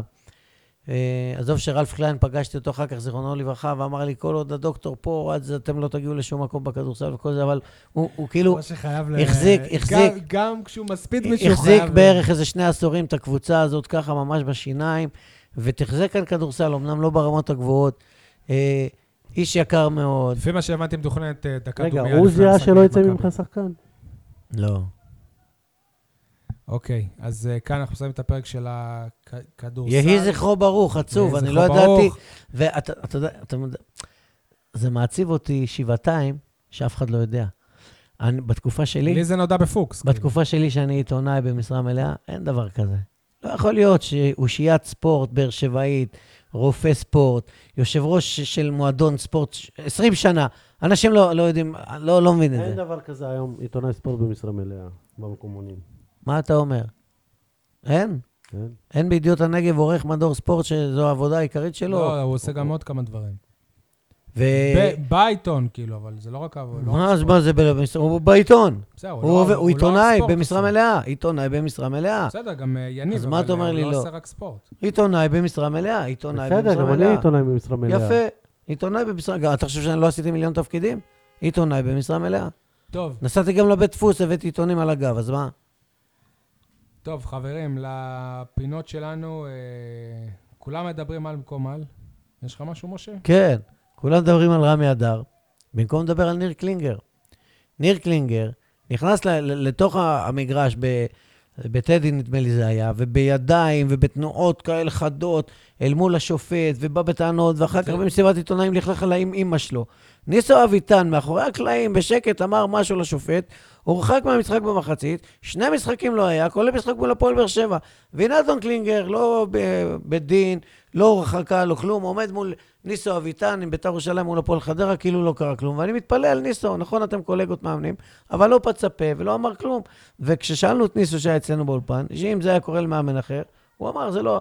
ופה אתה רואה איפה ואיפה, אחד לאחד. ואני שואל את איגוד השופטים ואת התקשורת, איך אף אחד לא פוצה פה? ראיתם את זה? שקלינגר התנפל על שופט, סוף משחק, ותנועות ידיים ובלאגנים וזה, ועוד אחר כך ב- בטלוויזיה אמר את הדברים. משה, אבל שאלה זה בשאלת השבוע. מבחינתי, כולם אה, מדברים שוב גם על, ה, על אה, ההשתלחות של אה, רמי אדר, במקום לדבר על הקבוצה האדירה שהוא בנה בצלמו ובדמותו.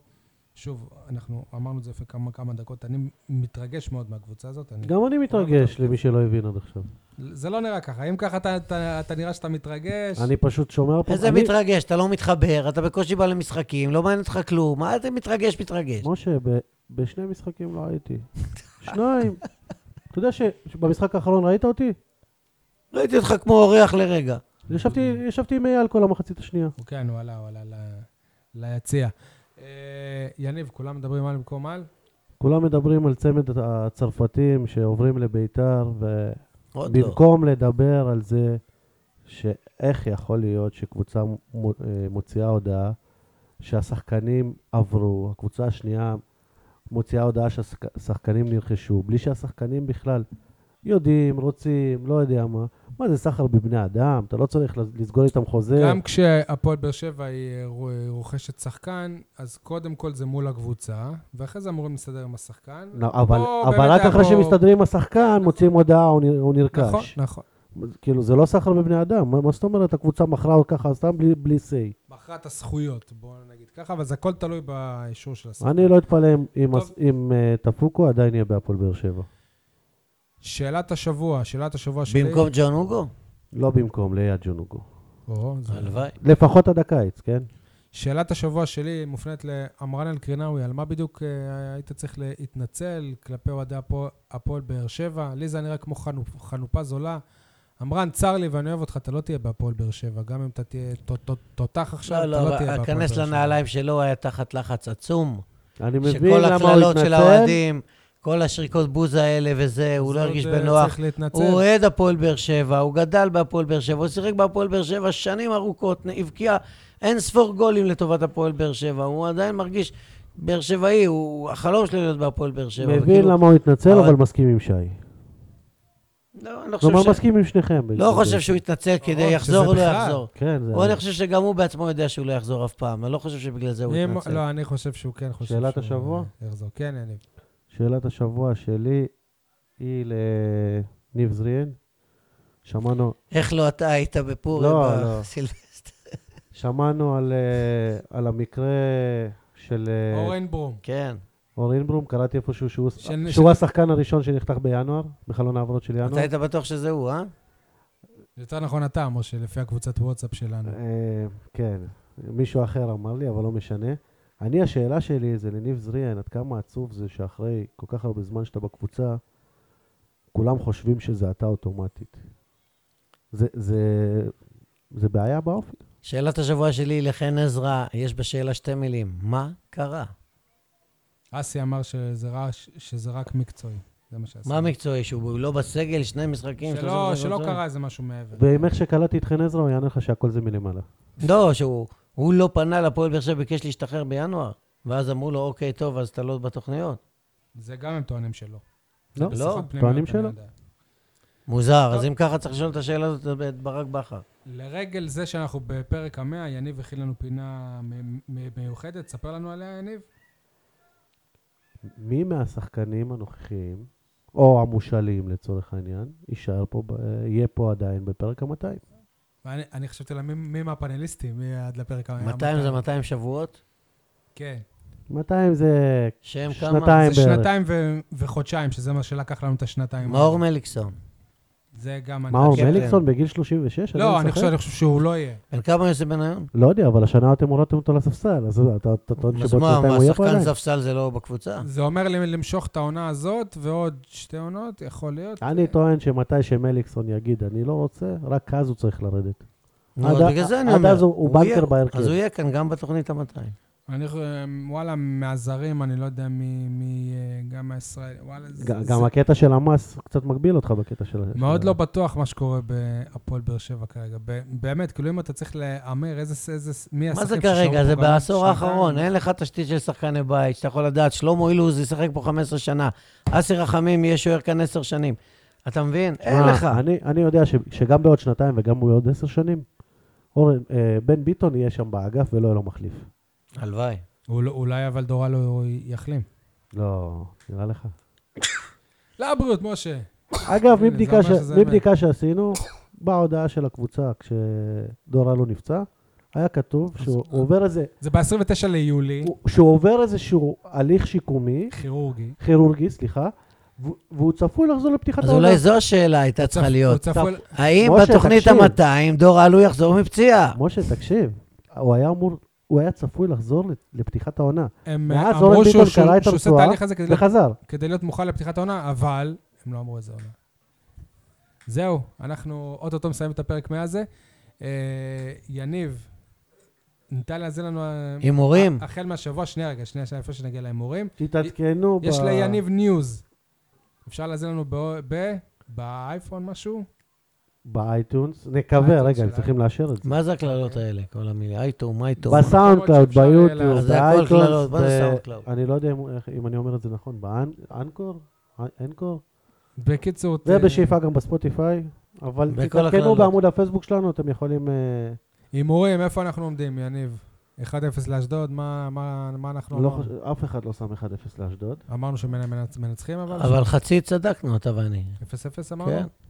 אז במחצית... תוצאת מחצית נכונה, ולא רק זה, גם-? אמרנו 4-0. אשדוד אפס, אשדוד 4-0, אפס. אז אתה מקבל עוד נקודה אחת. מה המצב, אתה זוכר? 22, 19, 14 למשה. פש, משה, יפה, אתה עובר את אחוז החסימה. וזה אחרי שהורדתי לעצמי נקודה בגלל 6-0 מול בית"ר תל אביב. טוב. חברים, אה, היה לנו... בני יהודה, בני יהודה, יאללה, נו, אני כאילו, אני רוצה לסיים את הפרק הזה. כי הם מסמנים לא- לך מהפועל כן, באר שבע, רוצים לגרש אותך. אף אחד לא מגרש אותנו. יניב, הימורים, בני יהודה. אני אומר, 1-0 בני יהודה. 2-0 באר שבע. יניב? וואו. נו, 1-0 בני יהודה אמרת? כן, 1-0 באר שבע. יאללה. חברים, היה לנו 100 פרקים, היה לנו כיף. יניב, אה, נהנית? היית בכל המאה המאה הפרקים, יניב, כמעט. לא. ג- לא ג- הייתי. גם אני, אגב, אני לא רק שלא. תגידו, רק שלא תגידו עד 120. כן, אה?